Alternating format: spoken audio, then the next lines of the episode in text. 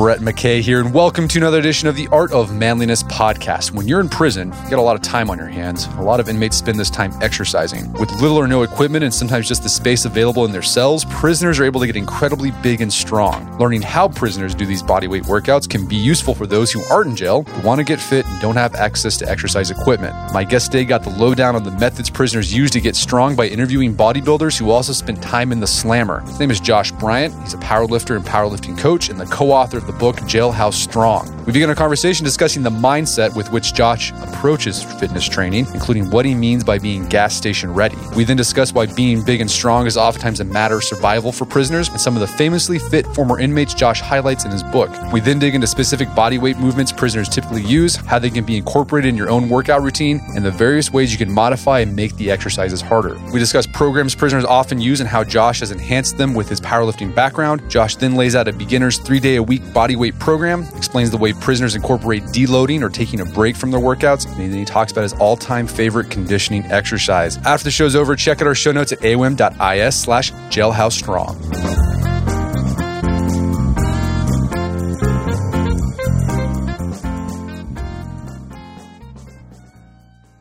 All right, Josh Bryant, welcome to the show. I'm I'm honored to be here. Thank you, Brett. So you are a powerlifter, powerlifting coach, and the author of several books, including the one we're going to talk about today, "Gel Jailhouse Strong. But before we do that, let's talk about a bit about your career and background. So tell us a bit about your career as a lifter yourself, and also your career as a as a coach of lifters. Sure. So I started off in more traditional, regular sports, but I found my true love training for those sports in the weight room. And I became the youngest person to bench press 600 pounds at 22 years old. Since then, I've had one of my students actually go on to beat that, which was really cool. In 2005, I won Atlantis Strongest Man in America.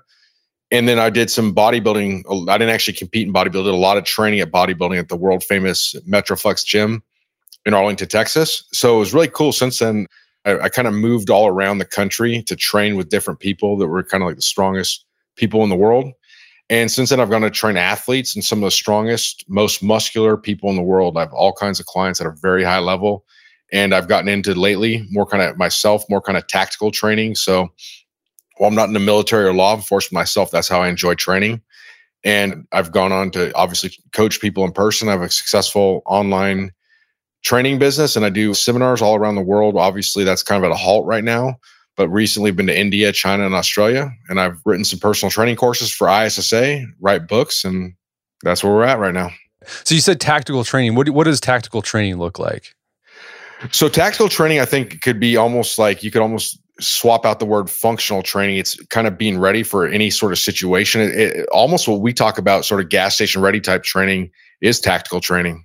Well, so let's talk about gas station. So I follow you on Instagram and for a while now, and one thing you see on your post, you always have this hashtag gas station ready. What do you mean by gas station ready?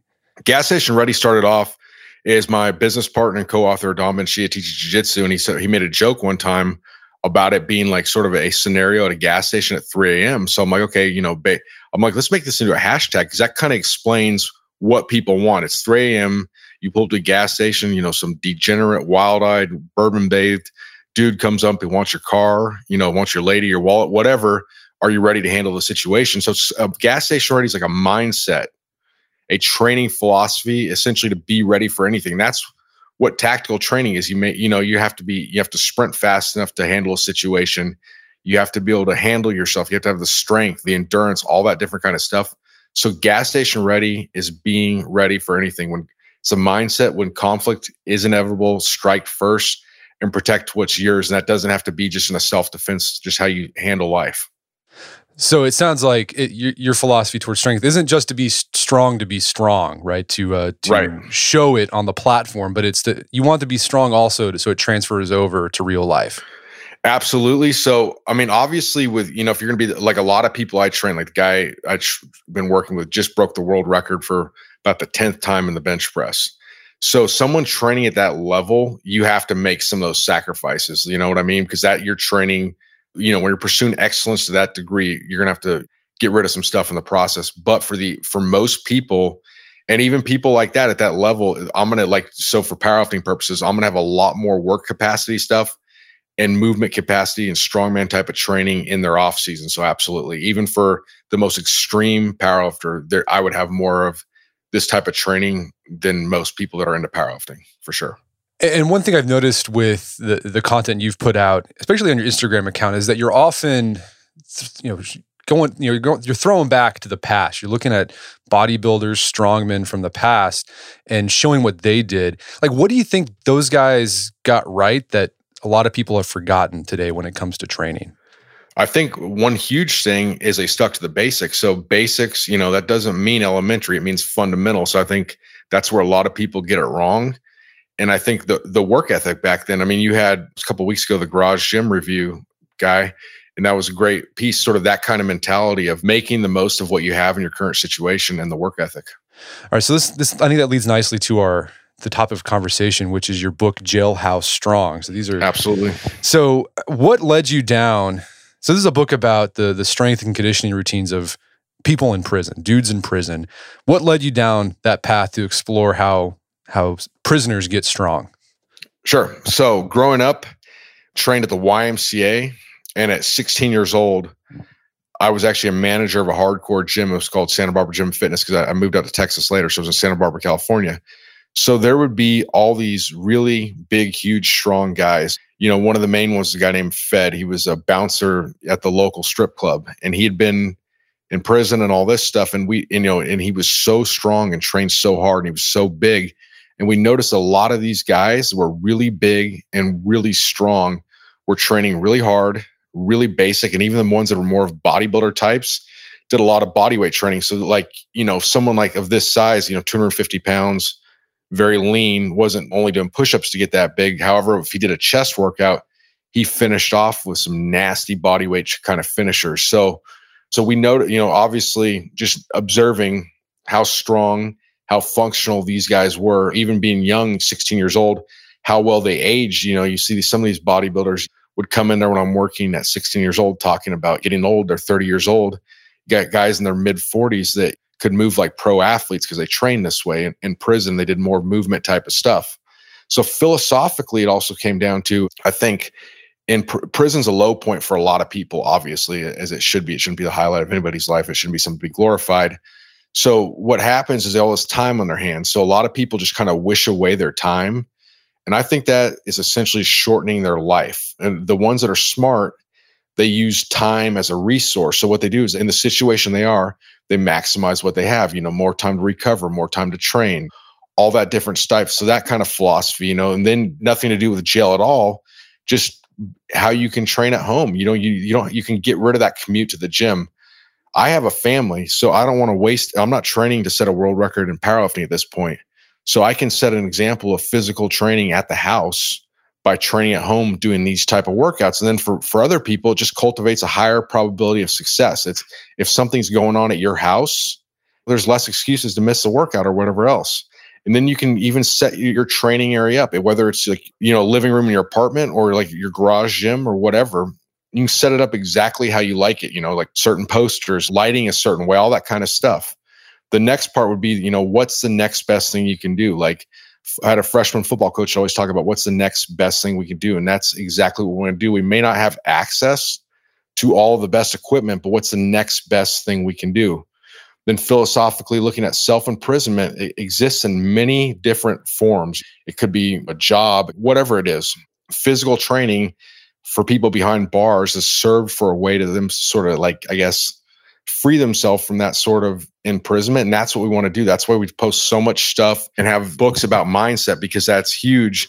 And in the process, which wasn't the original goal, just to kind of put out some books and stuff, what, what's been cool is we, Dom and I, have been able to establish a community of like minded people online and stuff and met all these cool people, met people in person and all that stuff. So these workouts they can be done anywhere. They can be done in a you know in a jail cell, basement, hotel room. They're functional. They're, you're gonna have your body ready for anything, and they can all be done with minimal equipment. And oftentimes, all you need is gonna be your body weight. And last but not least, they're a lot of fun. Right. And in the book, you know, you talk about, you know, one of the reasons like these, why a lot of times prisoners get big and strong, like you said, time it's the only thing they got so it's like you know getting that exercise time they look forward to it sure but also like it's for survival. Like they need to be big and strong to be, I, I guess you can say, jail yard ready. Because that, they, I mean, they can get if you're if you if you look weak, you're going to get picked on. Well, sort of funny, you know, talk about gas station ready. You know, someone at the, the seminar in Australia was asking about self defense. I said, look, I mean, 99% of situations can be just diffused by not being at bad places. You know, if you avoid bad places, that's going to take care of most of it. But the, honestly, a lot of situations can be diffused just by a certain look. That's huge. You know, because then you got to think of like prisoners have higher testosterone levels. I'm not a, sociologist or anything. I don't know what came first, the chicken or the egg. I don't know if it even matters if if they're that if they're in prison because they have higher testosterone levels and kind of leads to, I guess, some choices that would get you there or if it's a product of the environment. You know, if you're resolving petty grievances with brutal beatdowns and knifings, that's going to be very tough for the average man to survive. But an alpha male is going to thrive in that environment. So that, that would be part of it. You know, exercise consistency. The body thrives on routine. So with all this time on your hand, if you're disciplined, you can be very consistent in your routine. If you have a routine, you're going to active progression. So you hear stories about people doing, you know, 1500 push-ups a day and all this kind of stuff because most of the state penitentiaries banned weights in 1992. Some of the federal ones still have them, but they won't buy new ones. So they, they in there are going to take care of the stuff, but most people don't have access to it. So you hear stuff about, you know, people doing 1500 push-ups a day. They didn't come in there doing that. So there's an active model of progressive overload there. Interval training, they're confined to these small spaces. So that's going to, you know, the traditional modes of, of long, slow cardio are not going to apply because even like a small exercise yard, you know, it's not that much room. But if you're in a jail cell, you could do burpees till the cow come home. You know, these would sort of serve as like a think tanker, like Napoleon Hill talked about, like a mastermind group. You know, people with similar goals that you can trade ideas with to help you in your pursuit. And I think that's huge to bounce people off. There's there's no there's no agenda here except to get better. So in the the book, you and your co-author actually interview some famously fit prisoners. What, what are some of the who are some of these guys that you interviewed for this book? Okay, so I'll give you three good ones. Dorian Yates. Right. So he was, you know, the Mr. Olympia and um, a lot of so why that that would apply, you're thinking, okay, bodybuilder, great. You know, what what that applies to is Dorian Yates actually started off in jail and kind of turned him around, but his base was built with bodyweight training, heavy barbell lifts, and like rope climbs and things like that. Corey Matthews, another IFBB pro bodybuilder, he actually went to prison at 14 years old in Nevada. Was in a you know a grown up prison, and he went on, turned his life around. Now he's like a pastor and a professional bodybuilder. And Gary Frank was a world record setting powerlifting holder, but not so much for anything he did. He never went to jail or anything, but he was actually the athletic director at a prison called Angola in Louisiana. So he had a ton of observations and things we share. Then a lot of different people that, you know, like I mentioned that guy earlier, fed him, you know, different guards, different, a lot of people that aren't famous, but those would be like three famous ones you guys might know. And then also talk to Geoff Thompson. About, you guys ever interviewed him? He's a bouncer from over in England. No. He, he's written some, actually some best selling books and, you know, so for some of the unarmed combat stuff, because a lot of the interval training is unarmed combat training. So, you know, instead of just doing like, you know, a regular high intensity interval training, it might be like something like an elbow, knee, sprawl, repeat, 20 seconds on Tabata type of thing. So let's talk about some of the the programming that you highlight in this book and the exercises. So you mentioned for a long time, for a while, prisons had prisoners had access to weights, but they started taking that stuff out during the 90s. I guess that's when like that whole super criminal thing was going on. They're afraid that's that, exactly the term. Yep. Right. That they were they were afraid that people would go to prison, they'd come out and they'd be even worse, and it's probably because they were lifting weights. Uh, so they took it out. So a lot of prisoners use body weight exercises. What are some of the main body weight exercises you talk about in Jailhouse Strong that normal folks who just don't have access to exercise equipment can do to get a good workout? Okay, so the foundationals ones would be like push-ups, then then different variations of the push-ups. Those can be the nucleus uh, pull-ups and different variations of the pull-ups, different variations of the squat, then burpee variations. So then we would go into more advanced variations. So like you could, you know, a push-up could become push-ups with your feet up on a bench, or you know, a Hindu push-up, or even in an extreme case, a one-arm push-up, that kind of stuff. So, and then uh, obviously we have for the flip side, because there's a lot of people that talk about every program should begin with some sort of body weight type of programming.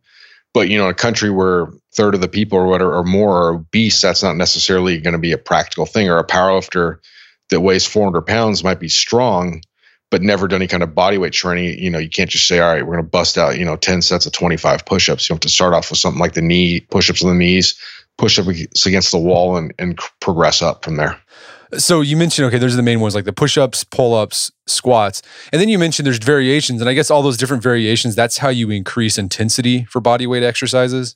Absolutely. You know, you can. There's all sorts of things. That's how you you can do. You go unilateral. I mean, you can add different tempos where you accentuate the negative, accelerate the positive. Like you know, in powerlifting, we talk about compensatory acceleration training, where you're putting maximum force, full range of motion into that. You can do the same concept with the body weight training. I mean, you can make it like a plyometric body weight, you know, all sorts of different stuff.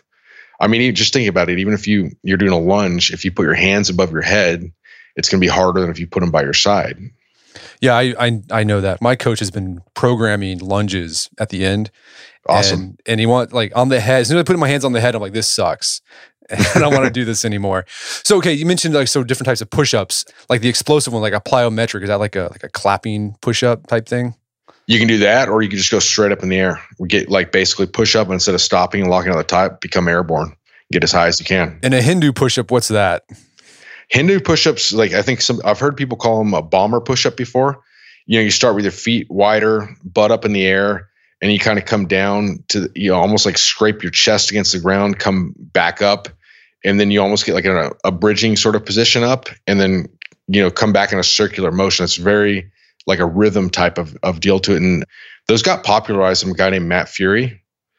And before that, they were like a mainstay in the programming of a famous wrestler named the Great Gama from India. Have you heard of him before? I have heard the Great the Great Gama. Yeah. Yep, and that's kind of the guy that used them. And he, you know, he's something like you know five nine, two hundred fifty five pounds, with a fifty eight inch chest. You know, you know, eighty years ago or something. And apparently, Bruce Lee used a lot of the teachings of the Great Gama, which I did not know till more recently. So yeah, I've done the dive bomber, the Hindu push-up, and it it like it works different parts of your upper body and different in the mm-hmm. different parts of the the movement. I mean, it's very I feel like it's very shoulder, and then there's like a it, when you get to a certain part, it turns into your triceps, and then into your chest. It's really it's a really dynamic movement. And I, I like I like it. It's a fun push-up to do. Do, do you feel them in your upper? I see. I feel feels a lot in my upper chest too.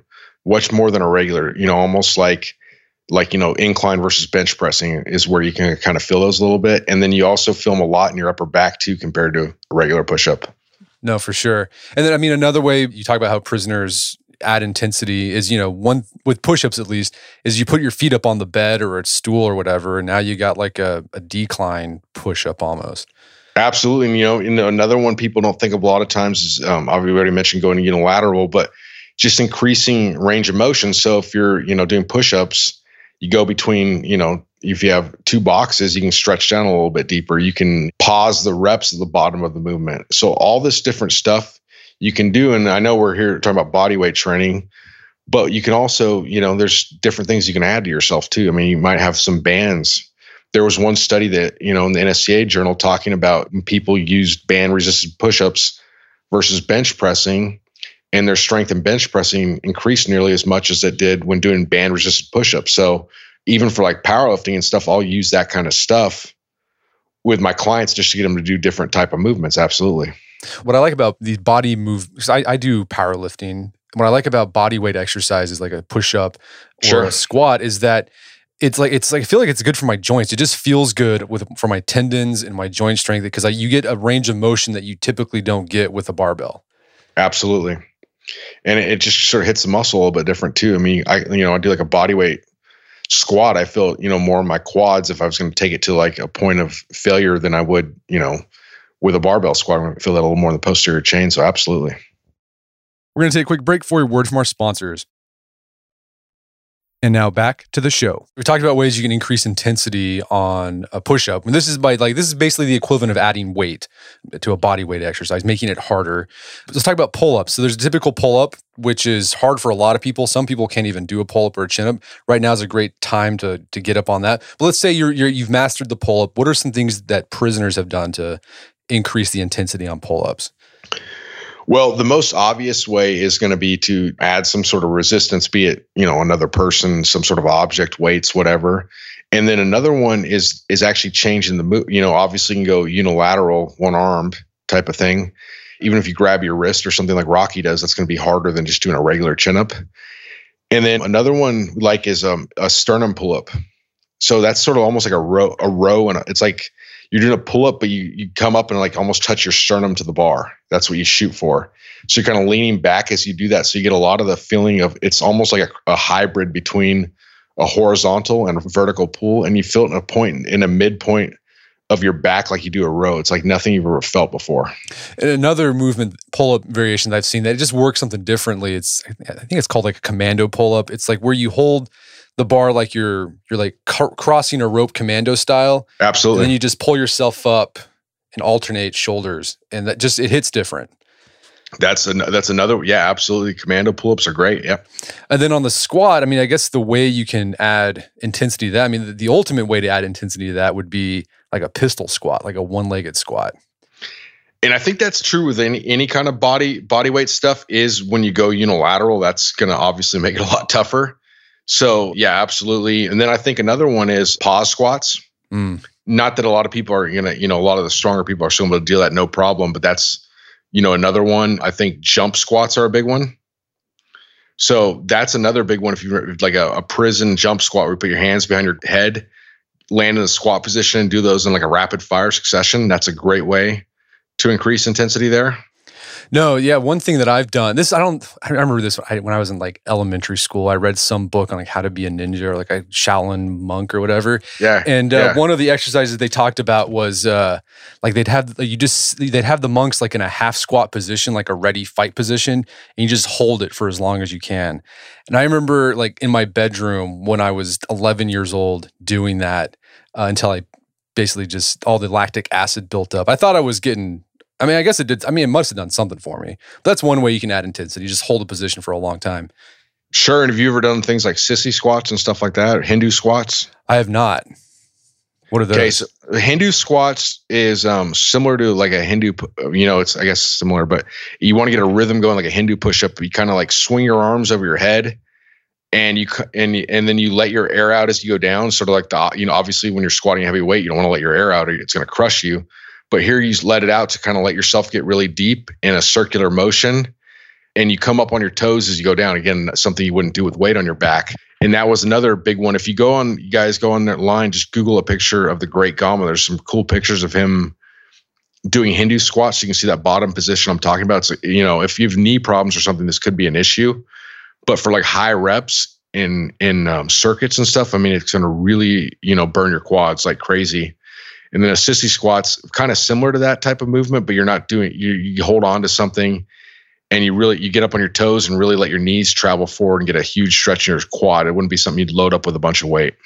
And, I just, one that came to my mind that you could possibly do too in confined space like prison is like a Bulgarian split squat, right? Just put your foot up on a bed and then just squat, right? And that would sort of lend to the point we made earlier about going unilateral. That would be like an easier way of going unilateral rather than you know having to do a full out pistol squat. And the way you can make these harder too, even if like for a squat, is put something in your body, hold something. Could be sure. a rock, a chair, a kid, I don't know, and and do the do the movement, and you can add some weight that way. I used to. That's how I used to put my son to sleep. When he was about a year and a half, I'd just start doing squats with him, and he'd be asleep in about thirty seconds. Just hold him like a Zercher squat. how old's your son now? I have a seven-year-old and a five-year-old. Yeah. Have you tried that on him lately? just pick them up and grab. No, last night I want to go to sleep and because you know our our sleeping schedule is a little off right now because yeah. I just did the seminar in Australia right before you know all hell broke loose with what's going on right now. So we got back like early, and then so what I did is I took my family over with me. We did like a vacation for a week. Then I did a seminar for three days, and our t- you know then we got back. School's canceled, so no one's you know sleeping's been, you know, because the Australian ship, I guess, is an excuse a few weeks ago now, but we, I guess we hadn't really got on a normal routine as much as we would just because of everything that's been going on. Last night, they're in there just telling me to make them do different kinds of burpees. so tire them out. Yeah. All right, so we we've talked about the the basic movements you can do, push-ups, pull-ups, squats, and then the variations you can do to make those a bit harder. But let's talk about programming body weight exercise, particularly how prisoners have done it. So when you've talked to these guys, what are some typical body weight programming you're seeing in prisons? And then what, I mean, and then also let's talk about what your powerlifting experience, what insights you've brought to that on programming body weight exercises. Sure. So I think smart prisoners are avoiding like some of the, you know, common mistakes. So some of the common mistakes I think are, you know, just people getting, um, you know, so in endurance happy. They just make this into like they view body weight training I guess you know some people just avoid it altogether, but a lot of people view it as just totally for endurance. When with the right application, it can be used for strength and explosive power, even for people with you know high relative strength. That's your strength to body weight ratio. So keeping that in mind, some of the things I've seen, it's going to vary a lot. I've seen just how in strength training you see somebody using something where they're squatting a couple times a week. And then you have some Bulgarian type of methodology where squatting, you know, twice a day and they're both getting good results. So there is variation there. But you know, the most successful programs I've seen have come up with a few different things. I've seen people are that are basically structuring around their workouts around his desired training effects. So they might be focusing on one workout on explosive strength, one workout on strength, one workout on endurance, you know, that type of thing. So almost like an undulated periodization model where each workout's going to have a purpose. Another thing I've seen very successfully used is people using the total repetition method. So that what all that means is, for instance, if somebody sets out like they're gonna you know do a pull up workout, they say they're gonna do 100 pull ups. They the way they get to 100 pull ups is they do as many reps as possible. You know, say rest 30 seconds, for example, and re- repeat that sequence until they reach 100 reps. So that could be you could do this for 10 reps, you could do it for a thousand. It doesn't matter, but that's kind of the methodology right there the total repetition method. Obviously, if you're like your straight sets, that and that's just you know 10 sets of 10 whatever. But then another one we've seen and we brought to the forefront here was the juarez valley method. And i saw you had written an article and mentioned that in one of your articles too. Yeah. So a lot of people don't know what that is. So what that is is let's just say a juarez valley 10 the object of this workout is to keep the, the intensity steady. So what you do is like say you start off with 10 pull-ups. You do, t- you know, this would be really hard, but you do 10 pull-ups. You would walk eight feet away, walk eight feet back. Then you do one. You do the same walk again. Then you go nine. Same walk again. You go two. You basically go back and forth, eight and three, seven and four, you know, six and five until every number between one and 10 is covered. You could do that for a 20. You could do that for whatever, 15, doesn't matter. But that's the idea. The deck of pain you could this is most popular for, for push-ups. You basically flip a card over and a de- you have a deck of cards. You flip a card over and you do however many push-ups or whatever movement you want to do that's on that card. And then you have the what i call the mountain method. It's based off of what chuck sipes used to do. He used to have a thing called the 110 1 have you ever heard of that before? I have not. Okay so what chuck sipes would do is he's a famous bodybuilder kind of like old school, before, you know, heyday early 60s type of guy. And what he would do is he would pick it up, uh, like, he would go really heavy, but he'd also do like pump training. When he did the pump training, what he would do is he'd go one rep, two rep, three, four, all the way up to 10 like that. Then he'd go back down 10, you know, nine, eight, seven, six, all the way down to one. But he'd only take 10 seconds between sets. And you can do this for like a more of a muscle endurance or hypertrophy type of training with body weight. And the Tyson squat workout's another popular one time under tension training, simply just doing sets for a prescribed amount of time. You know, instead of saying I'm going to do 15 reps, you just do push ups, pull ups, whatever, squats with perfect form for 30 seconds. You know, cluster sets where you do, you know, I'm going to do, you focus on doing more sets, less reps, but you do a ton of sets. And then other ones that are, we call limited yard time circuits. So you go, say you go like 20 minutes, you would do push-ups for 30 seconds, rest 30 seconds, do squats for 30 seconds, rest 30 seconds, do a, ver- a variety of different body weight type of training exercises. Yeah, that last one, that's kind of how my conditioning is at the end of a, a you know barbell session. Is that it's okay? There's three different body weight movements you're going to do. Mm-hmm. 30 seconds on, 30 seconds off. So it's almost kind of like a CrossFit WOD. Absolutely. Yeah. I think it's, I think, yeah, it sounds like you're, you're in a good program because I, I, like what I'm hearing from you. So, yeah, absolutely. That's a great way to do it. And uh, that cluster set. So I, I just learned about this because I was listening to an interview when you were talking about this concept. So that'd be instead of doing, you know, two sets of 10, you would do 10 sets of two. That's how I always, it's funny. I always said at a seminar, I go, there's no working definition of cluster sets. I use that exact example you give because I don't know. There maybe there is. No one's no one's corrected me yet and said, well, actually, there is a definition now. It's basically that more sets, less reps. And that'd be good for pull. So someone who doesn't can't do a lot of pull ups, that'd be a great way to get more pull ups into a session. Say if you only do two, well, instead of trying to like do ten in a set, do ten sets of two. Yeah, it's a way. It's a it's a better way also for the you know for building explosive strength there you can produce more force that way, and it's better for the acquisition of skill if you're trying to actually master a movement, grease the groove, if you will. Then the cluster sets are more effective, and that's something I've definitely picked up because I feel like you asked earlier about you know the powerlifting influence. I don't think I did a very good job of answering that. I kind of like skipped over because I started talking about other things, but that would be where this would apply.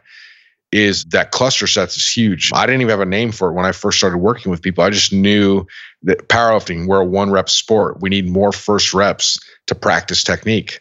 But this is to, you know, this is to be a better way to master technique in pull ups or whatever. And, and then the other influence of powerlifting there would be, you know, progressive overload, of course.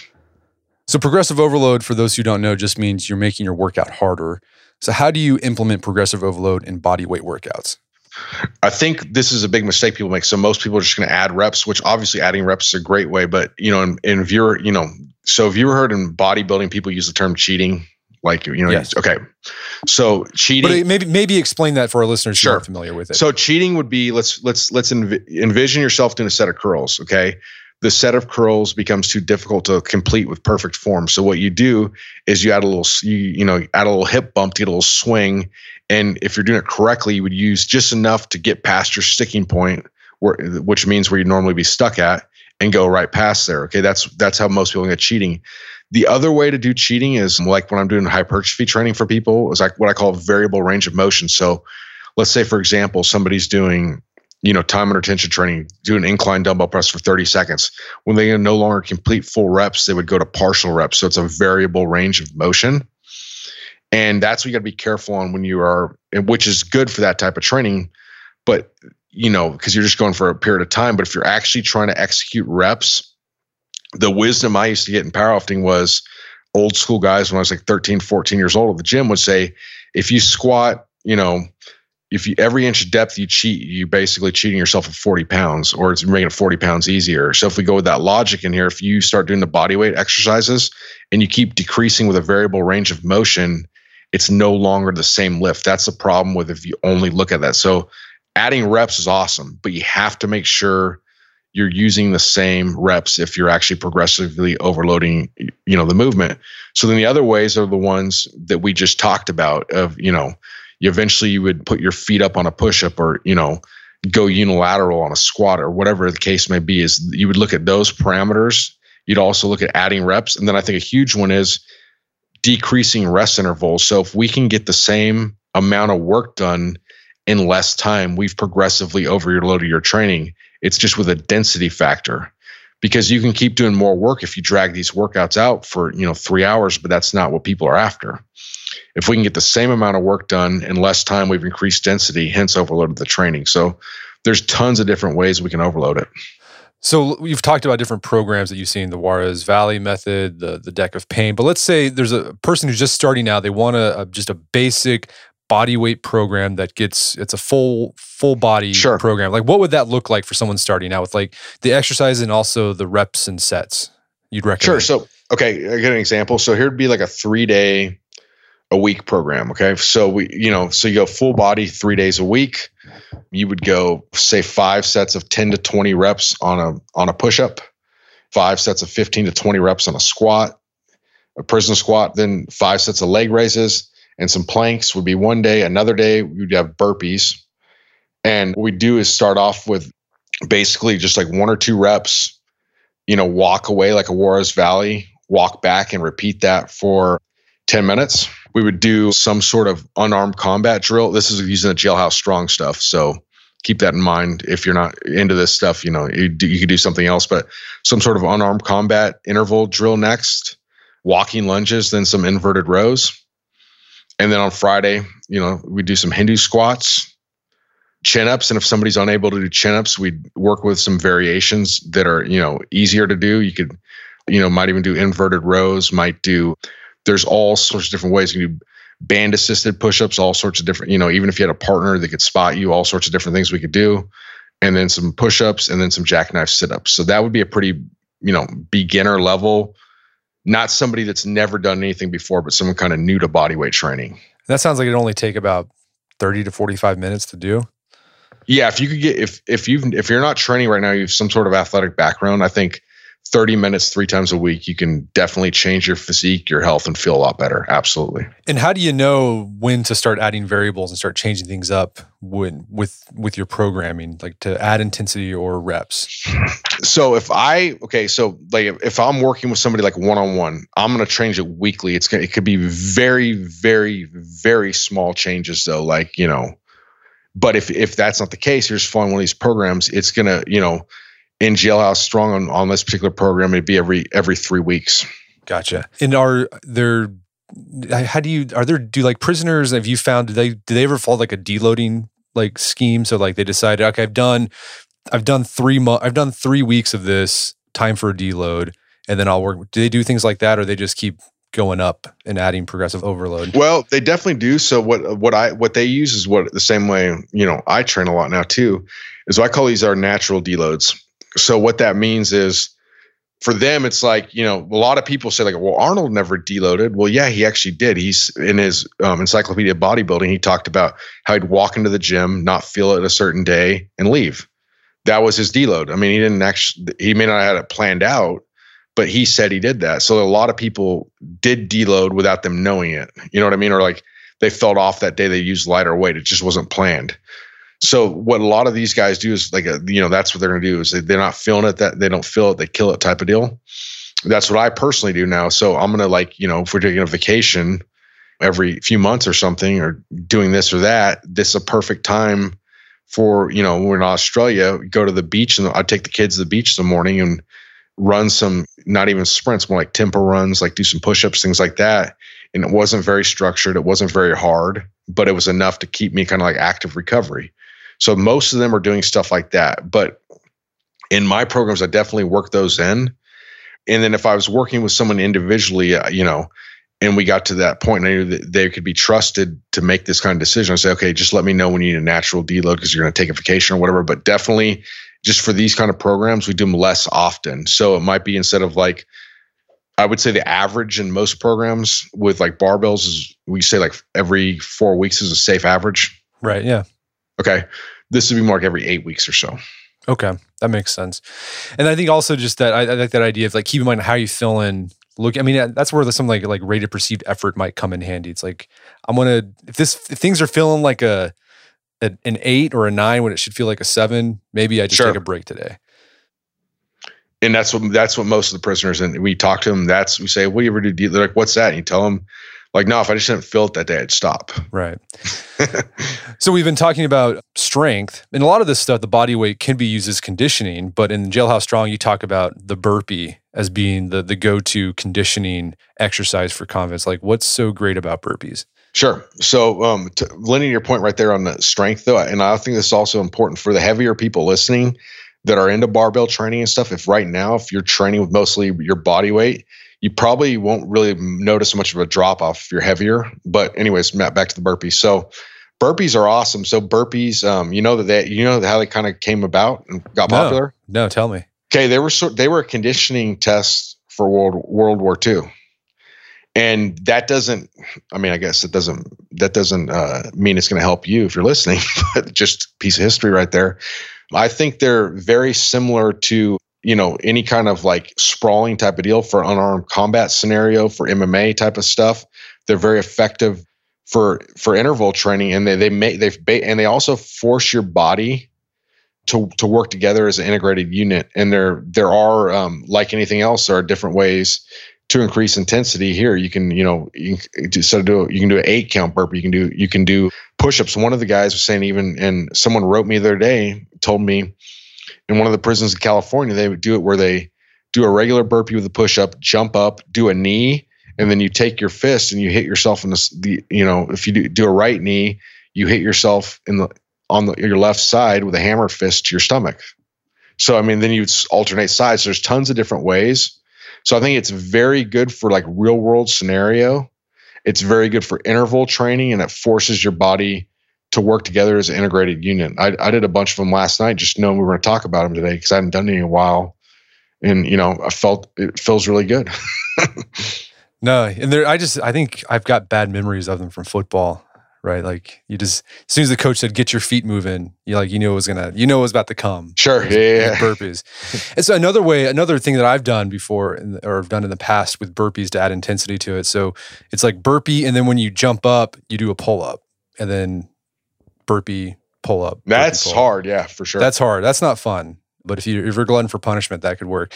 And then another way you, you mentioned that you can do conditioning is the sort of the the combatives training, so like shadow boxing type stuff. Absolutely, and then you can even do, yeah, you can do because you know you, you know we've got like you know think about you throw knees. It's almost like sort of like a leg raise or something. I mean, there's a ton of different ways. It, it basically, if you know, we can almost look at the burpee as like a Swiss Army knife. It may not be the best at one particular thing, but it's good at a lot of different things.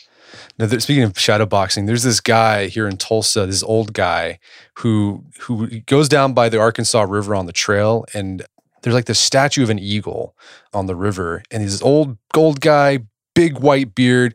He always has his shirts off, and at like five o'clock in the evening, he's always there shadow boxing, and like just there. And I'm like, that guy, that guy's gas station ready. does, he, I, does he look pretty good doing it? no, he does. I mean, he looks like I, I wouldn't want to mess with him. Gotcha. No. So he. I mean, that's that's it right there. He might have been in the clink, and I just don't know it. And he's just nice where he picked that stuff up.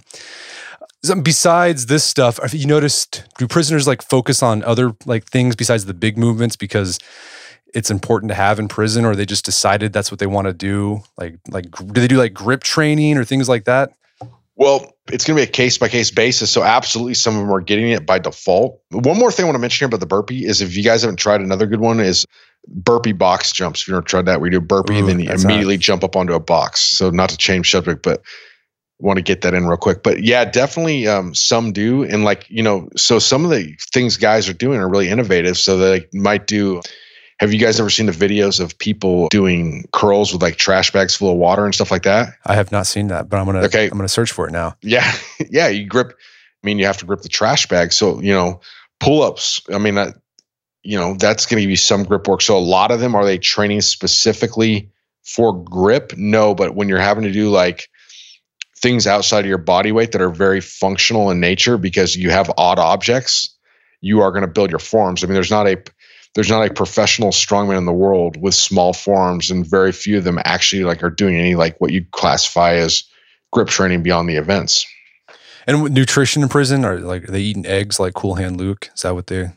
Yeah, they have.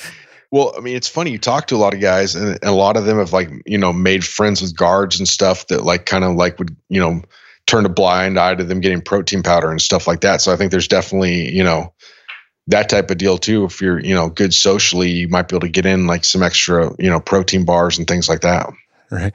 Well, Josh, this has been a great conversation. Where can people go to learn more about the books you've written in your work? Sure. So you can go to my website.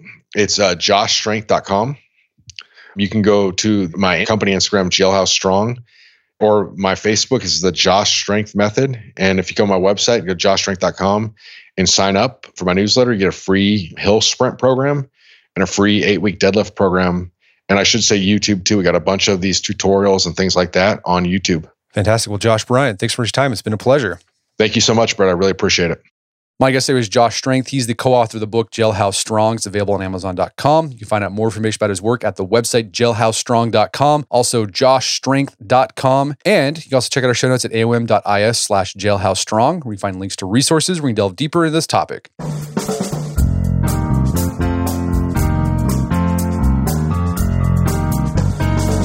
Well, that wraps up another edition of the AOM podcast. Check out our website at artofmanliness.com where you can find our podcast archives as well as thousands of articles we've written over the years. Got an article on there about prisoner workouts. Go check it out. And if you'd like to enjoy ad-free episodes of the AOM podcast, you can do so on Stitcher Premium. Head over to stitcherpremium.com, sign up, use code manliness at checkout to get a free month trial. Once you're signed up, download the Stitcher app on Android or iOS, and you can start enjoying ad-free episodes of the AOM podcast. And if you haven't done so already, I'd appreciate it if you take one minute to give us a review on Apple Podcasts or Stitcher. It helps out a lot. And if you've done that already, thank you. Please consider sharing the show with a friend or family member who you think would get something out of it. As always, thank you for the continued support. Until next time, this is Brett McKay, reminding all you to listen to the AOM podcast, but put what you've heard into action.